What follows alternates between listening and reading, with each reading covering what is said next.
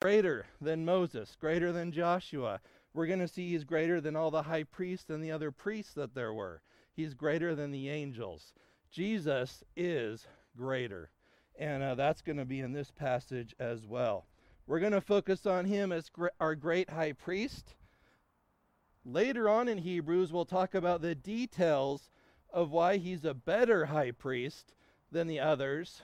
Today, we're going to focus on the fact that he was a human and still is a human. He's a human being just like you and me. Therefore, he understands what we go through. And that's what we're going to read today. He is a sympathetic high priest, he is a merciful and gracious high priest. And that's a good thing because we need mercy and grace. And Jesus is the one who supplies that. So, let's pray once again, and then we'll look at this passage. Let's pray. Thank you, God, again for a beautiful day. Thank you for Jesus Christ. Please open our eyes, Lord, and our, our minds and our hearts to listen to your Holy Spirit today. May your word be powerful and effective, just like we read last week, Lord. May it cut clear into our hearts and our souls and our minds, expose what needs to, and help us to turn even more to you today, Lord. May we worship Jesus Christ as we learn more about how great he is, and we thank you once again for him today. Speak to us today, Lord. In Jesus' name, amen. Hebrews chapter 4, verse 14. We start with the word therefore. that word's going to be here twice in this passage. We've already read it many times in Hebrews, and we're reminded that Hebrews is a book that's very logical, it's sequential. There's certain things that have been talked about, and what we're talking about now is based on previous things. I already did a really quick uh, summary of some of the things we learned in Hebrews. Remember, he's the creator and sustainer of all things. He's God in the flesh. He made purification for sins. He sat down in the in heaven. Those are some of the things we need to remember when we see the word therefore. Remember, he's greater than Moses, greater than Joshua. Also, uh, we might remember a few warnings. We were given some warnings in Hebrews that we need to take these things seriously we need to listen and we need to respond to what this is saying. And uh, there's some warnings saying if you don't respond to this, uh, then you only have a fearful expectation of judgment awaiting you. How will we ever escape if we ignore this great salvation that is spelled out here in Hebrews? So, the therefore, it's a good time to remember those things. Hebrews 4:14 it says therefore since we have a great high priest who has passed through the heavens, Jesus, the Son of God, let us hold fast our confession. Therefore, since we have a great high priest, high priests uh, in the Old Testament, God set up a system of a high priest. There would be one high priest at a time, and it would be a good position. There could be good high priests, but this is the only time in Hebrews that it's mentioned that Jesus is a great high priest. He is great, better than all the other high priests. He, since we have a great high priest, a high priest is someone who would go to God for the people. The people would come to the priest, uh, the priest, and the high priest, and they would say, Hey, I have an offering to make. I can't make it. The, the Bible says that God said clearly that, that I can't do it myself. I need you, the priest, to do it the right way. They would give it to the priest the priest would go to God for the person. They would uh, follow what was what it says in Leviticus and other places. They would do what they were supposed to to make the offering for the person. So a priest is a person in between. The people would come to the priest, and the priest would go to God and say, Here, this person wants to offer this, Lord. Here you go. And God set that system up. Since we have a great high priest, that means Jesus must be someone who intercedes for us. He must be someone that we can come to, and he goes to God the Father for us. And it says here that he is a great high priest who has passed through the heavens. The high priesthood, it was a, it was a great position. And the thing that the high priest got to do that no one else got to do is once a year, they would go into the tabernacle they would go through the entryway, past the candles, past the bread, past the incense, and they would actually, once a year, with blood in their hands from a sacrifice they made, they would go into the Holy of Holies. That would be the spot that all the Israelites would think about, and, and they would watch uh, as the sacrifice was made on the Day of Atonement, and everyone would wait in great anticipation. The high priest going in to the place where nobody was allowed, the throne of God. The Israelites couldn't go there. If they went in there, they'd be, God said there'd be serious consequences. High priests couldn't go in there if they did it wrong. And there were some that did do it wrong and they didn't live. This was a very serious thing. The presence of God is powerful. To go into the presence of God is an amazing thing. But God set up one time a year, the high priest could go in, and if he did the sacrifices right, everything he was supposed to do, he would make atonement for all of Israel. Okay, and that was a great thing, a great privilege that the high priest had. Jesus, our high priest, did he go into the Holy of Holies? he didn't just go into the Holy of Holies on earth in the tabernacle, he actually went up all the way to the real Holy of Holies in heaven, where God the Father is. Remember back at the very beginning of Hebrews, we read, after he made purification for sins, he sat down at the right hand of the majesty where? In heaven. The real one. It turns out the tabernacle on earth, although it was great and his presence was there, it really was just a picture of the real Holy of Holies in heaven, where God the Father is on a throne. And Jesus, our high priest, he's better than all the other high priests. He went to heaven itself. And he did the unthinkable thing. The priests could never sit down, their work was never done. Jesus, his one sacrifice for all, was perfect. It was accepted by the Father, and he did the unthinkable thing. He sat down in the Holy of Holies, and that was accepted by God the Father. He is a great high priest. No other high priest comes close to any of that. He is our great high priest. He's passed through the heavens. Jesus, the Son of God. The word Jesus was given to him at his birth. That reminds us that he is a human being, just like us. You have a name, he has a name. His name is Jesus, your name is whatever it is. But also, he's the Son of God. This reminds us that he's God himself. He is a deity, he is the Son of God. So in that that phrase right there, the name Jesus the Son of God, we see the man and we see God. And I think this passage is really largely about that, remembering that Jesus is not only God, not only made purification for sins, but he was a human being just like us. I wonder if he ever had to sit outside on a hot day in the sun and listen to someone preach. Maybe he did, I don't know but he went through the same things we do. Jesus, the Son of God. It says, Since we have a great high priest, since we have Jesus Christ, let us hold fast our confession. Hold fast means to hold on to something and no one can take it away or take you away. I'm going to hold on to this bar right now, and I wonder could anyone pull me away from this bar if I'm really holding on tight? If I'm holding fast to this bar, how many people would it take to pry me off of this thing? We don't have time to try it out, okay? But uh, it would take quite a few. I could hold on to this bar pretty tight. Okay, no one's going to take it away. He's saying, do that to Jesus Christ. Keep your eyes fixed on Jesus Christ.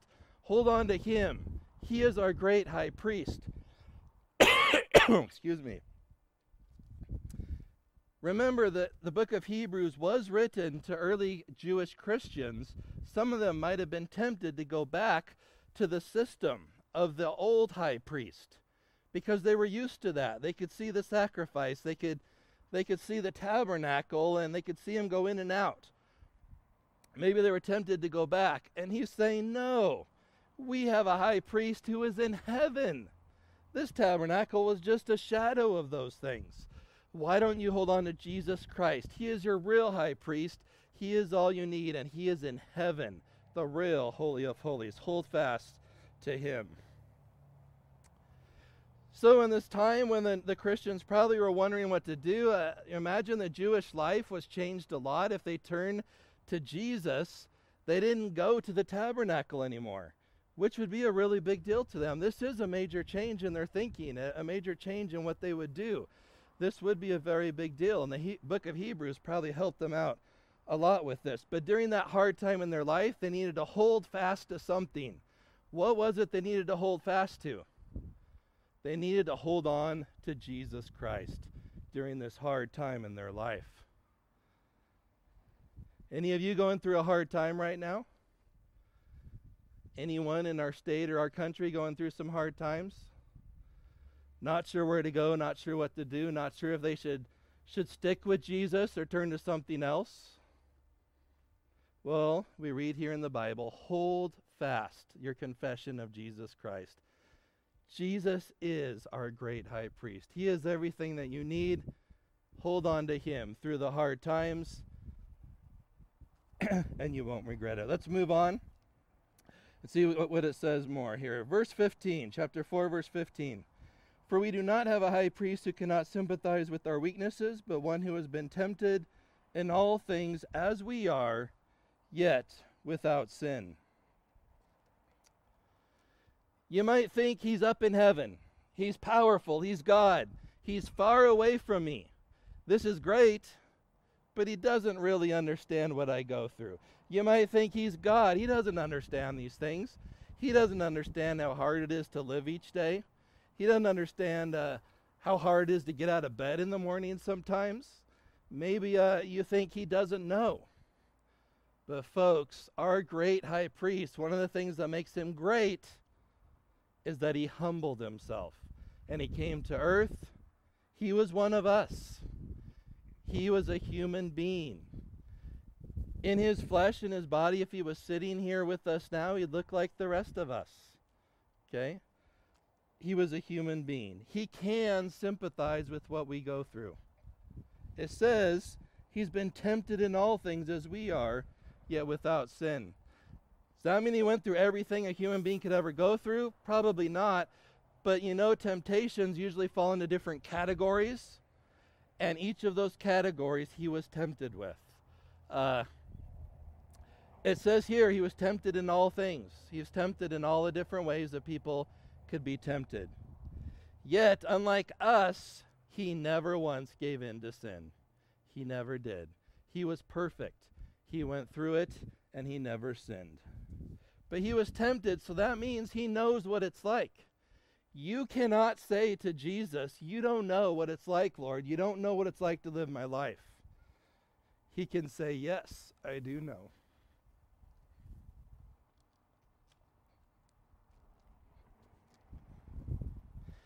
And you know, was his life perfect? He had some rough stuff in his life, didn't he?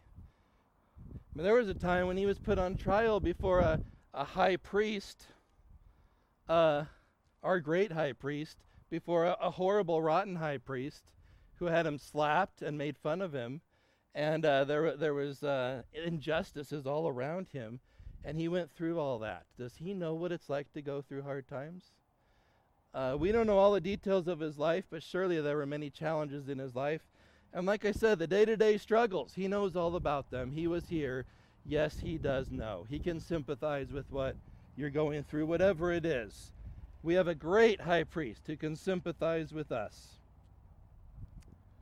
Jesus Christ. And that leads us to verse 16. I think a, a, wonderful, powerful verse here, even in the whole Bible. This is an amazing one. If you want to memorize a verse, memorize this one. If you want to follow a verse the rest of your life, do what it says here in this verse. Verse 16. Therefore, let us draw near with confidence to the throne of grace, so that we may receive mercy and find grace to help in time of need.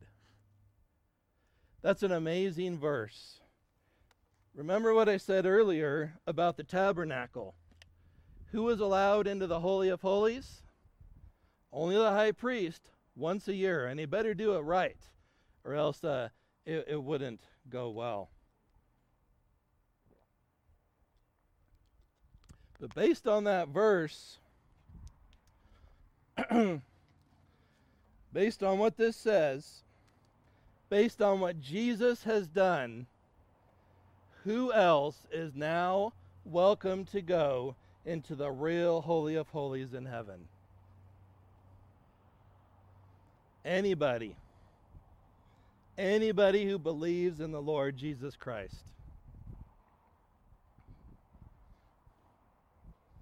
If you believe that he's your high priest, if you believe that you have sinned, and, one thing I thought about a lot in this passage, when a person would come to a priest and give him a sin offering, what is that person doing? They're admitting they're a sinner. Priest, I messed up. I sinned. I know I sinned against God. I've broken his law. I deserve punishment. But God said I can offer this animal and it can die in my place. So I'm going to offer it. If you believe you're a sinner, you admit it to God, just like they would have to do when they offered their sin sacrifices. You admit to God, God, I'm a sinner. I don't deserve to be in your presence. In fact, I deserve your punishment. If you admit that, that you are a sinner and you need a sacrifice, and if you believe that Jesus is that sacrifice, that he died in your place, then amazingly enough, folks, you can be saved you can be one of his children, and you are someone, based on what Jesus did, you are welcome into the Holy of Holies, the greatest throne room in the universe. It says, Let us draw near with confidence. It doesn't even say, Come into the throne. It says, Draw near. God's saying, Come on, come into my throne. Come close. You don't have to say, stay six feet away from me. You probably don't even have to wear a face covering there either. He says, Come on in. Sit on my throne. Have a seat. What's it feel like? He's saying, Come in, everybody. Come in. Draw near. You might think, He's the king of the universe. I've sinned. You don't know how bad my sin is. I don't think He'd ever let me in. Well, if that's what you're thinking, you don't understand how great Jesus is.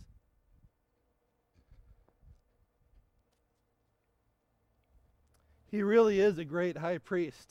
He really did offer a sacrifice for everybody that was accepted. He really did make a way for any human being. No matter who you are, no matter what you've done, you are welcome if you believe in Him. Admit you're a sinner Believe in Jesus Christ, ask God to forgive you, He will, and you're welcome into the Holy of Holies. My wife Rachel and I, we got to go to Paris a while ago. We visited a place where a king, uh, the King of France, I think it was Versailles, I'm not sure. That's a long time ago. Uh, but we got to, to go around in this, I don't know if it was a castle or not, but it was a place where the king and all the important people lived. And we walked into the throne room. there was a room and there was a throne. It actually wasn't nearly as impressive as I thought it would be. But as I stood there, and I just, it was neat to think that where I am physically standing, there was a king, and the king was powerful. There would be soldiers and everybody, and they would do whatever that king said. And I imagine when you entered that room, there were big doors, you know, huge doors and fancy place. When you entered there, it's probably scary.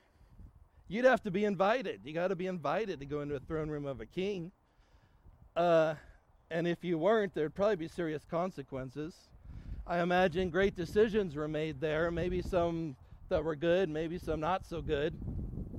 But it's a really it's, it's an amazing thing to go into the throne room of a king. In the book of Esther, we get a little taste of that when Esther went into the king uninvited and if he didn't extend a scepter to her, she would have been dead. They would have killed her on the spot.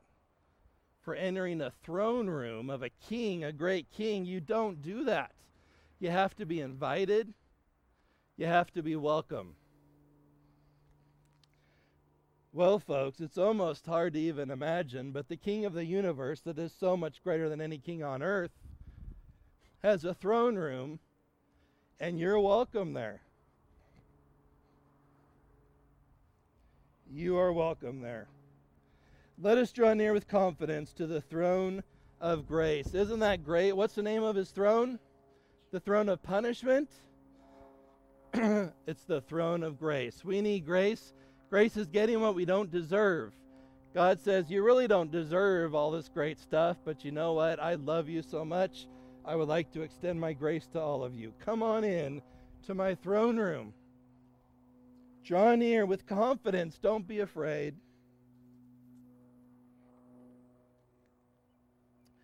What are we going to find when we get there? So that we may receive mercy and find grace to help in time of need. Mercy is not getting what you deserve. Every one of us, if you stood before God right now, what do you deserve? Let me tell you what I deserve. I've sinned. I deserve his punishment. I deserve him saying, You get out of my presence and go to hell for eternity. That's what I deserve. The Bible's clear. We've all sinned. We all deserve that.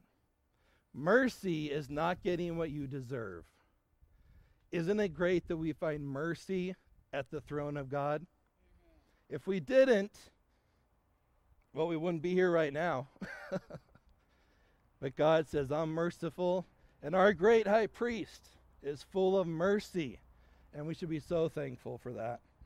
We find mercy, but not only, you know, that would be good enough. To simply be in his presence and not have to be punished would be good enough. But he says, no, on top of that, I'm going to extend grace to you. Grace could be uh, getting what you don't deserve.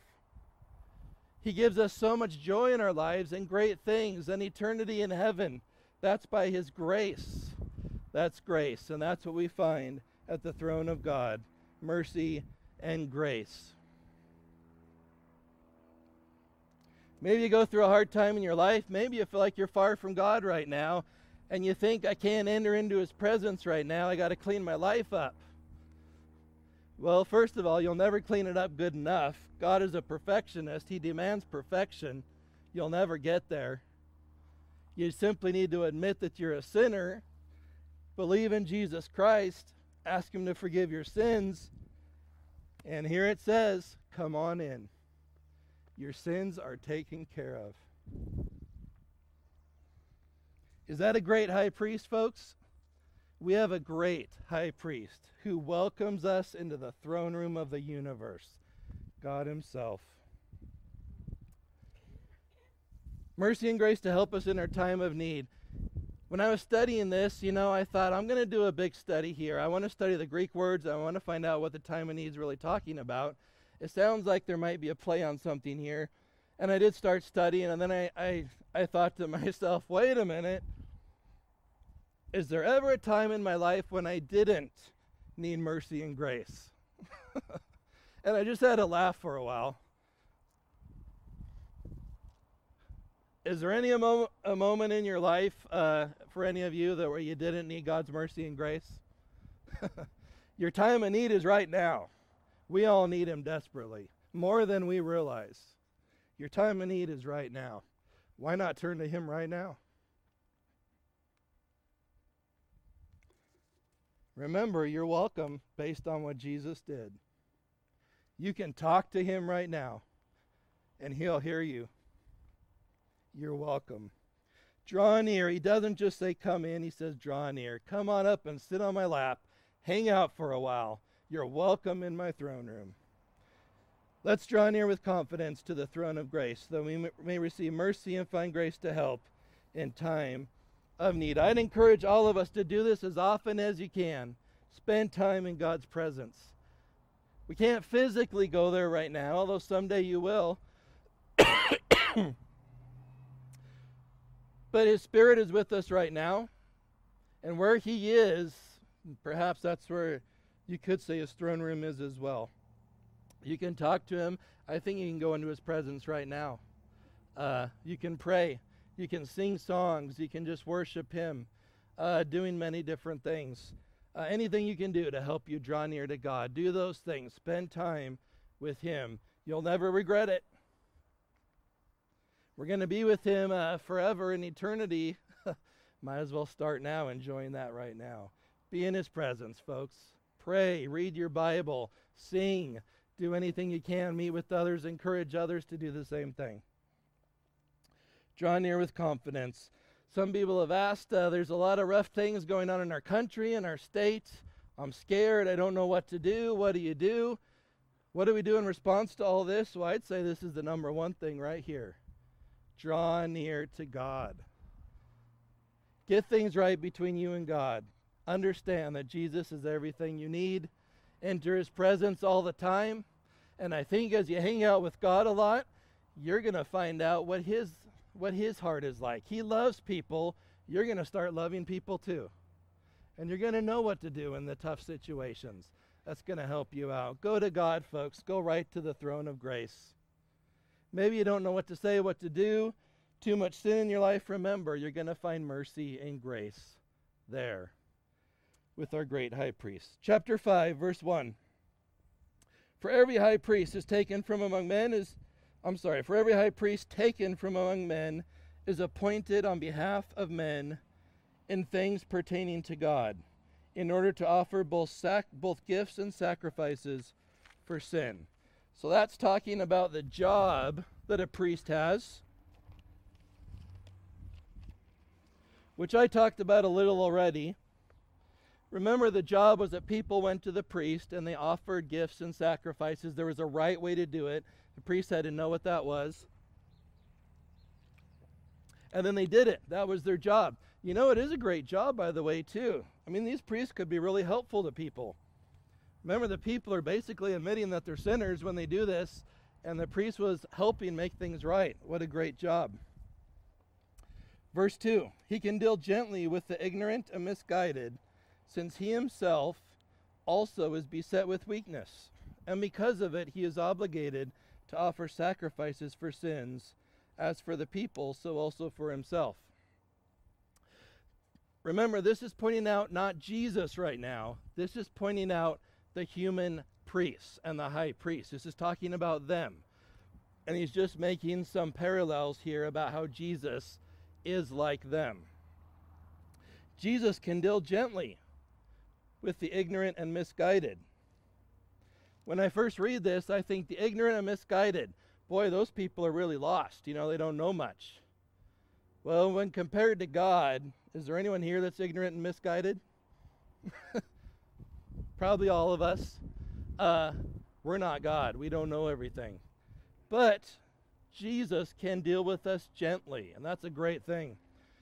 he doesn't lose his patience with us. He himself also beset with weakness. Now it mentions here that the priests also had to offer sacrifices for themselves and for the people, and that helped them understand the people. Well, there's a big difference here. Jesus never offered a sacrifice for sin for himself because he never sinned. Okay? He actually became the, the perfect sacrifice for us. So he did not, that is one thing he did not have to do that the other high priest did. Kind of interesting on the Day of Atonement when all of Israel's watching and it's this big thing. You know what the priest has to do very first with everybody watching? The first sacrifice is for himself. he has to admit to the whole nation he's a sinner, which I, I think is kind of interesting. Make his sacrifice, and then he can make the sacrifice uh, for the people on the Day of Atonement. Jesus uh, didn't have to do that, he was perfect. But it's pointing out that Jesus was a human, like these high priests. Because he's human, he's been through the things we've been through. He's a great high priest that knows what we go through. He can sympathize with us. Verse 4 No one takes the honor to himself, but receives it when he is called by God. Even as Aaron was, so also Christ did not glorify himself so as to become a high priest, but he who said to him, You are my son, today I have begotten you. Just as he says also in another passage, You are a priest forever, according to the order of Melchizedek. So, if the Jewish people were wondering, well, Jesus, how was he a priest? You know, he wasn't actually in the line of Aaron. God set up the priesthood, it was the line of Aaron uh, and they had to be related to him to be a priest. Um, and so to become a priest means God the Father has to say that you're a priest. Somehow you have to, to be declared to be a priest. well, it says here in verse 6 And this is a quote from Psalm 110, written long before Jesus came to earth as a human. It says, You're a priest forever according to the order of Melchizedek. So God declares Jesus to be a priest. He's not related to Aaron or Levi, but he's a priest because God said he is. Melchizedek, now we don't have time right now to talk about him. Later on in Hebrews, there's going to be a whole section on Melchizedek, and it'll explain what he's talking about there. But just know that God can say that a certain person is a priest, and they are a priest. But it takes God. You don't proclaim that yourself. Jesus didn't go around just proclaiming it himself and hoping someone might believe him. It was God who actually said he's a priest. And this is in the Old Testament. That means this is a prophecy that he would be a priest. Uh, so this was planned out. Right before that is a quotation from Psalm chapter 2, which is interesting. It says, You are my son, today I have begotten you. That points out he's going to be the Son of God. If we keep reading in Psalm chapter 2, we also find out he's the Messiah and has a right to the throne in Israel. So put these passages together, and what have you got? You've got a prophecy about a Messiah that would be a priest and a king. Uh, but also also the Son of God, and uh, probably even more we could say there too. But but we have prophecies from the Old Testament showing uh, that this was a plan all along. And also, it's pointing out that Jesus did not just declare himself to be a priest, God said that he's a priest. Okay? And he accepted his sacrifice also. Verse 7 in the days of his flesh, he offered up both prayers and supplications with loud crying and tears to the one able to save him from death. And he was heard because of his piety. The days of his flesh. Remember, Jesus was here at the very beginning of time, he was there at creation. Uh, he's been around forever, and he will be around forever. The days of his flesh would be the time that he was here on earth in a human body, uh, a human. By the way, he still is a human in heaven with a perfect body, but he still is one. Uh, but in the days of his flesh, while he was here on earth, what did he do? Well, if he was a priest, what do priests do? They offer up things. What did Jesus offer up? He offered up prayers and supplications with loud crying and tears to the one able to save him from death. There's a lot we can learn, I think, here, uh, both in what he did as an ex- as a, and as an example to us. Prayers and supplications. In this passage we're looking at, and in the next few verses too, it'll be there. We're reading about Jesus. Not only was he God, that seems to be clear in Hebrews so far, but he's reminding us he's a human also. A human priest, a human just like you and I, but he's also God at the same time. Do you find it interesting and almost strange that he prayed to the Father? Remember, folks, I'm not saying that there's three different gods or two different gods. There's only one God. But he exists as God the Father, God the Son, and God the Holy Spirit. If God the Son felt the need to pray to God the Father, and it seems like he did it daily, he did it a lot, is that an example to us? Surely it is. If he needed to pray, how much more do we need to pray? We need to be in communication with God. And you know, it just doesn't just say he prayed, it was prayers and supplications with loud crying and tears. I'm reminded in this passage that God wants a relationship with us, not just a praying on a Sunday morning. But it's great to pray on a Sunday morning, but I think he wants more than that. You can pray all week long. You can uh, you can talk to him. Maybe there's times when you're praying. Maybe there's times you're just talking to him like a friend, and that's okay. He says you can do that. Maybe there's times when you just want to worship him, and you're worshiping. That's a different kind of prayer. Maybe you're worried about someone else and you want to intercede for people, and you're praying, God, please help them. That's another kind of prayer. God wants us to have a relationship with Him. When you talk uh, to a friend, or maybe your husband or wife, you probably don't talk the same way all the time. You have different times, different conversations. God wants that with you. Prayers and supplications with loud crying and tears. This reminds us again, he's a human with emotions.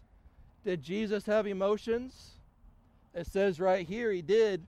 We do, do know he cried at least a few times, we read about in the Gospels. Uh, he had strong emotions. He knows again what it's like to be us. he offered up prayers and supplications with loud crying and tears. You know, again, the priest would go to God for the people. The priest was concerned about the people, or at least he was supposed to be. When Jesus prayed, and I could think of a few different prayers that he prayed, he was interceding for other people. In fact, I even think he prayed about us, too, at least once. Uh, he was a great high priest who offered up prayers and supplications with loud crying and tears.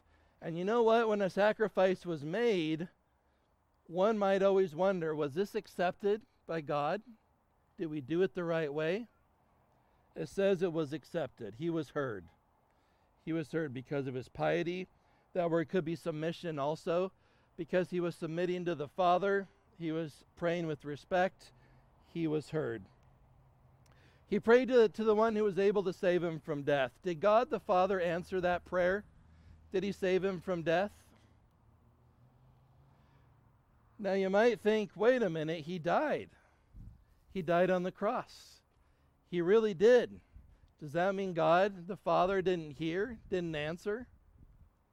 Well, he did die, but what happened three days later after he died? God the Father saved him from death, from eternal death. He didn't stay dead, he came back alive. And he's alive today and lives in heaven.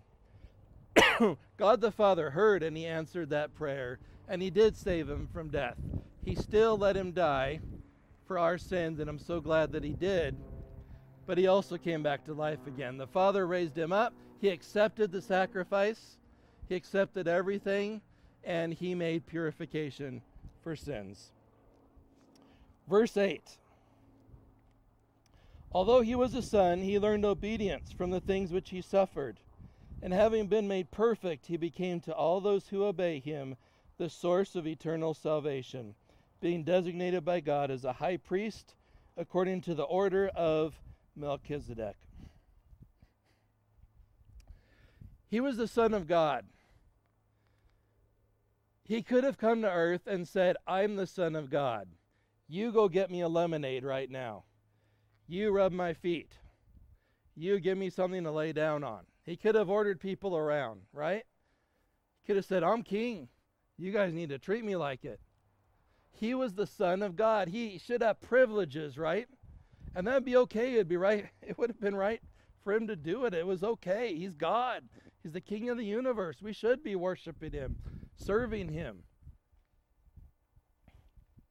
But what did he do? He learned obedience.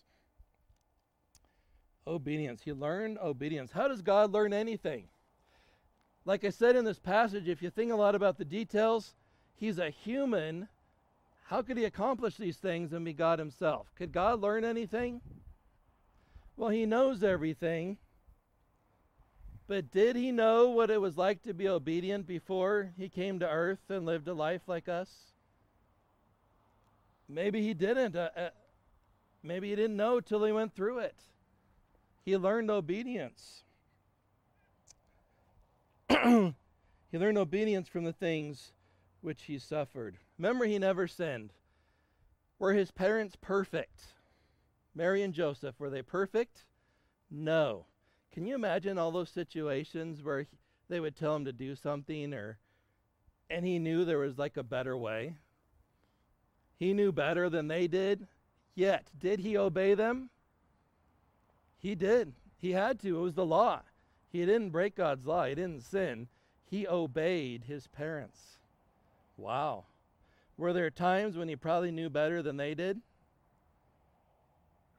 Every day? He knows what it's like. You know, that that's tough, isn't it? You ever have someone tell you something to do and you should obey, but you you know better than them? I know better. Boy, if this if I was in charge, everything would just be perfect, you know. Uh, if I was in charge, I'd make such better decisions. I wouldn't be telling people to do crazy things.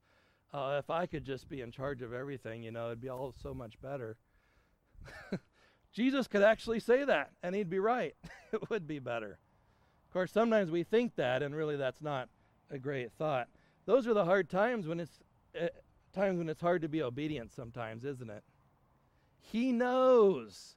Jesus knows about it. He knows. Boy, you can apply that to a lot of different situations, especially lately. he knows what it's like to be told things and to obey, even when it was rough, even when he knew better.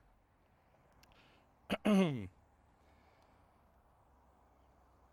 learned obedience from the things which he suffered. Jesus suffered, and somehow that was a great thing. He says, having been made perfect, that's being made perf- perfect through through suffering. That actually was earlier on in Hebrews. Uh, we actually talked about that, how he was perfected through suffering. Doesn't mean he wasn't perfect to begin with. He was, but he didn't really understand suffering. And somehow that was part of the plan of perfection. And so going through suffering was a way of perfecting someone who's already perfect. Uh, but he had to suffer. He learned obedience, he learned suffering. And, ladies and gentlemen, are you glad that he learned to suffer? Are you glad that he learned obedience? What was the outcome of that according to this verse? He became to all those who obey him the source of eternal salvation. The source of eternal salvation. I am so glad that he suffered, that he went all the way to a cross, and he let sinful people nail him to a cross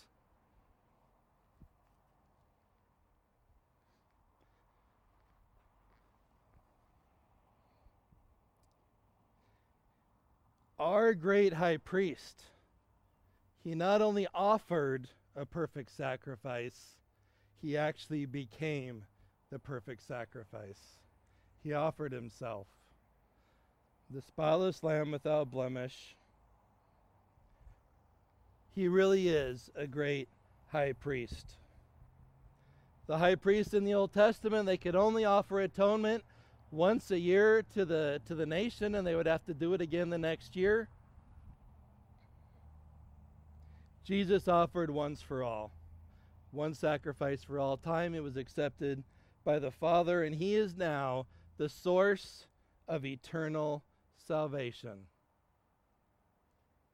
It says for everyone who obeys him.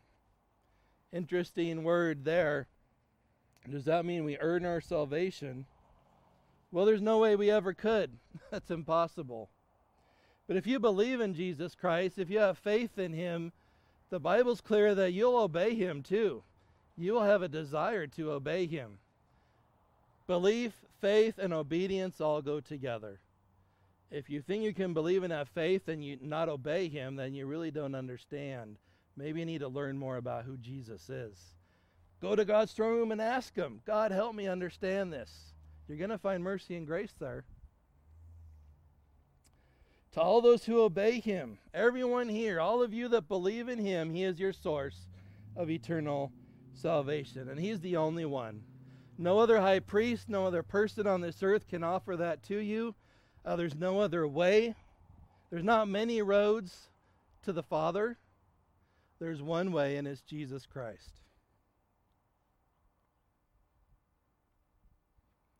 He is our great high priest. He is our source of eternal salvation. Why is he great? According to this passage, he is so great because he humbled himself and became one of us. Remember, he knows what it's like to live here on earth. He knows what it's like to go through the things we are, to be tempted, he knows what it's like, and He knows even better than us because actually He said no to every temptation. That means He understands better than people that give in. He knows what it's like.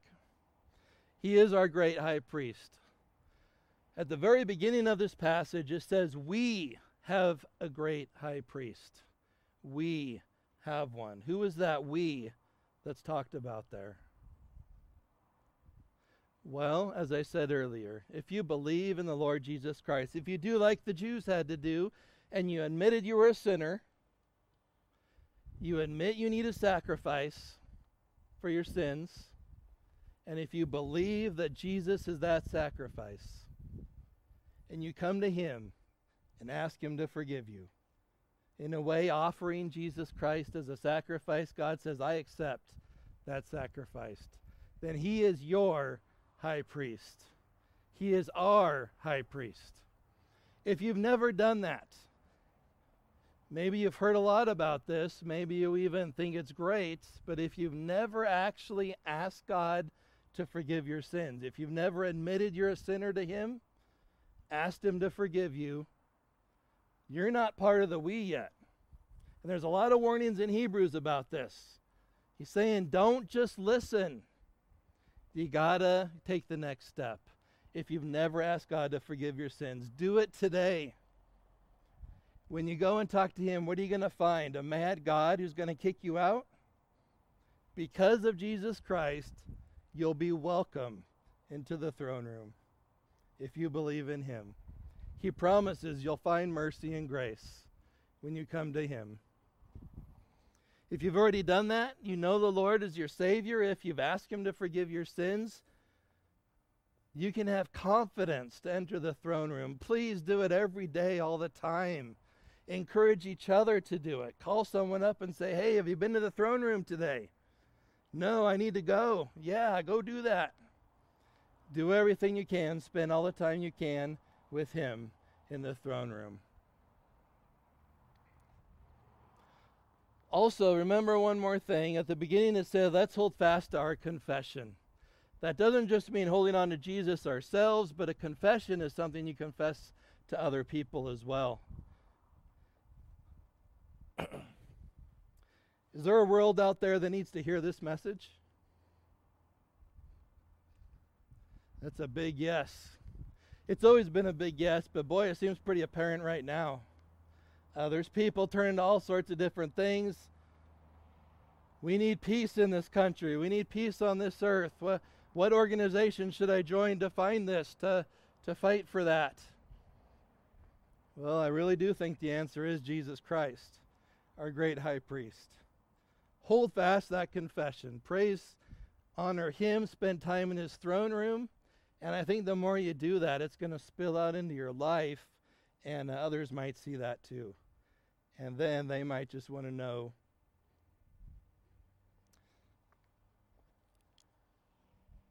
maybe they want to know the way into the throne room.